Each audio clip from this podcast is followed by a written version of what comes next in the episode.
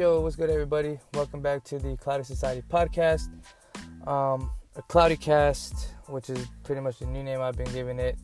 Um, today we got episode 25 of the Cloudy Cast, and um, overall, I don't know how many fucking episodes we're at, like 90, probably, maybe a little under. Uh, but if you haven't checked any of those out, don't forget you could fucking catch them pretty much everywhere um, where you can find podcasts. Spotify, Apple Music, Google Play, um, what other ones, and all kinds of other fucking um, places. So um, check those out whenever you have time. If you haven't, um, of course, always feedback, whatever is always welcome. Questions, suggestions, all that good shit. Uh, as far as the website goes, I know that I haven't um, been putting up as much content as I want to. It's weird. I do like spurts, and then all kinds of crazy shit happens, and then it just throws me off track. But um, uh, we'll fucking keep trucking along and we'll figure this shit out. Uh, appreciate you guys. Um, always though. So, um, oh yeah, and fall's coming. It's right fucking around the corner. I got a new fucking hoodie that's about to drop. Um, I don't know when, and I'm definitely not giving you a time frame because um, I'm just not. I'm just not. I don't want to say one day and then it ends up being pushed back. Um, so Today I got two articles. One uh, I actually got an email from 137pm.com. The other one's from Leafly. Uh, those are two of my um, two of my favorite fucking sources to get articles from as far as the podcast goes. Um, always still brainstorming on different things to bring you guys as far as that goes. So um, we'll get right into it and um, yeah. So the first one I'm gonna go over is uh, the Leafly article and then we'll do the 137pm.com article. So this one is titled uh, USA Today Report Cannabis Consumers Reduce Use of Pills, Booze. No shit, that's huge. So, uh, a new report by Gannett, the publisher of USA Today and dozens of other publications, has found that cannabis used by new consumers correlates with a reduction in the use of painkillers and alcohol. That's so fucking big right there, guys. A reduction in fucking painkillers, at least fucking pills that they fucking try to get you on and all this the opiate crisis we're having. And then alcohol of course we know how that is. So that's huge. The study conducted the company's the study conducted the company's digital marketing arm local iq combined survey responses with mobile data uh, to paint a picture of cannabis consumers in legal states. Researchers surveyed 8805 cannabis consumers aged 21 to 64 across 21 states in which some form of cannabis is legal um, I mean, as far as cannabis goes, uh, hemp is legal everywhere. I know some states are fucking being pain in the ass about some shit. I don't know why the fuck they're trying to make shit so hard for people, but um, um, as far as cannabis goes, I, I, think there's also a strong focus on THC here, but I don't know.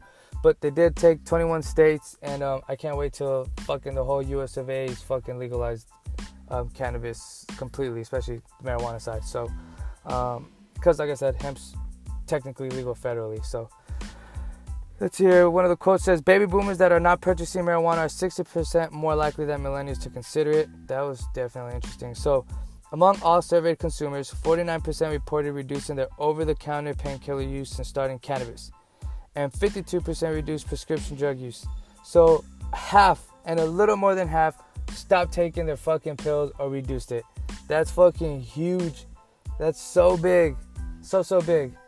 Um, and then another 30% said they've uh, reduced alcohol consumption since starting cannabis. That's also a big ass number and it'll keep climbing. And 60% said they consider uh, a healthy lifestyle to be a priority. Not sure exactly what that means, but um, the report split subjects into two main categories current consumers and so called acceptors, or those that would consider using cannabis but currently are not. From there, the report profiles three groups of current consumers affluent families with children, baby boomers, and frequent shoppers, and asks what it would take for the cannabis uh, curious to actually consume. So, first, we'll go over the affluent families. So, affluent families, which make more than 75,000 per year and account for 38.8 million U.S. households, are active cannabis buyers. Um, again, that's a number that's going to keep fucking growing. I guarantee that uh, the report found. Their average spend on a visit to a retailer was 50 bucks, and the biggest factors in choosing a shop are the selection of products and strains, 88%, followed by the price and convenience, 87%. Their top motivators for consuming cannabis include stress management, 48%, and chronic or recurrent pain, 37%. And 71% say they value a retailer that grows and sells its own products. That number is way higher than I thought it would be, but that's some fucking interesting news right there. So 71% say they value the retailer that grows and sells their own products. Um, so consumer behavior also depends on who in the family is doing the shopping. A majority of dads, 55% in the study, for example, shopped at an average of four or more dispensaries over the past three months. Moms, on average, shopped at only one dispensary over the same period, making them more loyal customers, the report says. Despite high uh, spending levels overall, the report found that affluent families are not loyal and are most easily swayed by a good selection of products and strains. I think that's that'd be pretty obvious. I mean, that's the first thing I fucking look at is the products that they have, and then um, just like the order said, pretty much. But products and selection is huge for me. So, um, baby boomers. Baby boomers are sought after demographic for many cannabis brands, um, and the report makes clear why. Uh, of the group surveyed, none spent more on cannabis per shop visit than boomers. More than a third, 37%, spend upward of $75 per visit, while their average is on par with affluent families, 50. Uh, not only that, but boomers also had the largest percentage of acceptors or people who are open to consuming cannabis but currently are not. That could mean an additional spend of 1.1 million. The report found. In fact, the report found that boomers were actually more cannabis curious than their millennial counterparts, noting that fit, noting that baby boomers that are not purchasing marijuana are 60% more likely than millennials to consider it. One thing to keep in mind, I, I get that they're willing to spend upwards of 75 bucks. I don't know if the survey took this into account, but um, I'm pretty fucking sure that the affluent families shop more often than the baby boomers. I'm just saying. I think they stock up a little more. So, why so much interest? This group views cannabis as a solution to a myriad of day to day issues such as anxiety, aches, pain, sleep, uh, digestion, and more. The report says. I personally use cannabis because uh, it, it definitely helps me with patience, myself personally. I'm way more patient with shit. Um, I, I take a step back and you know what I mean? Take any situation and look at it as a fucking whole. Um, definitely tend to have shorter of a fucking temper without it. So that's me. I pretty much microdose all day, so I'm not getting fucking blazed out of my mind, but I'm definitely consuming on the daily for sure. Um, but anyways, so uh, let's see here. The report says the top reasons given by boomers for consuming cannabis were chronic or persistent pain. So 60%, 62% of them using it for pain, and 40% are using it for minor pain or temporary pain. Boomers are also relatively loyal shoppers, although they tend to visit stores less frequently than other groups. Boom, right there. I spoke too soon. Roughly two thirds, 65% of boomers who consume cannabis visit a retail store on a monthly basis. When they do stop by a shop, they're looking for a good price, 90%, friendly staff, 89%, and a good selection of strains and products, 88%. So that customer service shit, that's always fucking important. So, um, yeah, I mean, those are three key factors, of course. So, frequent shoppers now. The report's uh, third highlighted group, frequent cannabis uh, shoppers, do exactly that. Shop for the cannabis frequently. Of those surveyed, 70% said go said they go to a cannabis shop three to four times per month, where they tend to drop an average of 50 bucks or more per visit. Most are millennials and Gen Xers. So 58% were between 21 and 34. Um, 35%, 35 to 54, and a majority, 54%, said they use cannabis to help manage stress. Uh, frequent shoppers don't uh, just go to the store often. They also uh, are likely to sign up for deals and promo alerts. Of those surveyed, 62% said they are notified of promotions through emails or text messages, and 58% uh, belong to some sort of rewards or points program. Uh, what do the shoppers want? Competitive prices and a good selection of products are top of list and 83% of the surveyed mentioning those traits. After that, they're looking for friendly staff, 80% recommendations for uh, treating specific ailments, also 80%, but don't expect frequent shoppers to stick to the same shop. The report notes that these buyers aren't particularly loyal. acceptors. Acceptors are on the fence. They don't currently consume cannabis, but they say they'll consider it. In established legal states, the report found roughly half of the non consumers say uh, fall into this category, and wooing them could mean uh, big bucks for the industry. Spanning many consumer types and ages, including millennials, baby boomers, and affluent families with children, the acceptor segment has an estimated market potential of $2.1 billion, making it the largest potential combined growth segment, the report found. And this is in fucking 21 states, where it's not even like completely wrecking some of them. So just imagine, imagine the possibilities when all the states are legal. It's fucking mind blowing when you think about it. Um, acceptors are three times more likely to get information about cannabis from a news website than from their doctor. No shit. Most of these folks are interested in cannabis as medicine, as I. Uh, more than 3, 4, 77% say they use cannabis uh, to treat a medical condition, and 23% think medical cannabis could help with the current health issue and are interested in learning more. The biggest reasons they consider using cannabis include to treat chronic or recurrent pain, 63%, to help with anxiety or stress, 46%, and to have a better quality of life, 41%. While acceptors are primarily interested in medical cannabis, the study found they're three times more likely to get information about cannabis from the news websites than from their doctor. What's in a brand? There's still very little brand loyalty in the cannabis space, the report found, with 67% of the cannabis consumers shopping at two or more dispensaries during the past three months and a quarter shopping at four or more. So, what drives consumer decisions to go with uh, one shop over another? Um, of those surveyed, 80% said a retailer's reputation is extremely important in the selection process. So, like the other more established market segments that lack brand loyalty, uh, the study found price selection and friendly staff stopped or top the reasons why shoppers select a particular dispensary. Their survey gave these five reasons in order of importance: reasonable prices, good selection of product strains, family and helpful staff, or friendly and helpful staff, convenient location, products to treat specific ailments. More information on the report can be found on Local IQ's website. I got the link if you guys want it. Uh, but overall, I think this is a pretty fucking interesting article.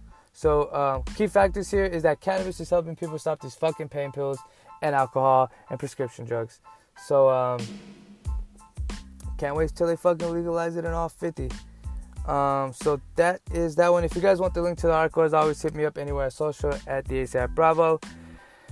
The other article I got was one that was emailed to me and that one is uh, from 1:37 p.m. This is a short, quick little one. It's um, help tips, shit like that on um, on Instagram. So this one is titled Five Steps to Make Your Instagram Better. The age of anonymity, anonymity, oh, fuck. The age of anonymity, anonymity, anonymity is gone a thing of the past, eclipsed forever with the analog days of yore. Our lives are dominated by insatiable desire for information that comes at lightning speed, and lucky for us, the dependable interwebs are always at the uh, re- the interwebs are always at the ready to quench it. Anyone could take uh, to Google for a swift and endlessly satisfying investigation on literally any human being. Developing a personal brand is a way to control the dialogue about yourself, to steer the public's perception of who you are. Social media, particularly Instagram, is the ideal medium to define that image for two simple reasons. One, almost everyone uses the platform and has the reflex to look people up on it. And two, it's pretty much all visual and well, a picture is worth a thousand words. Swiping right on a Tinder crush, a quick search engine prop will reveal where they eat, drink hiring for a gig, no doubt you're checking in with the internet before making any new employer official.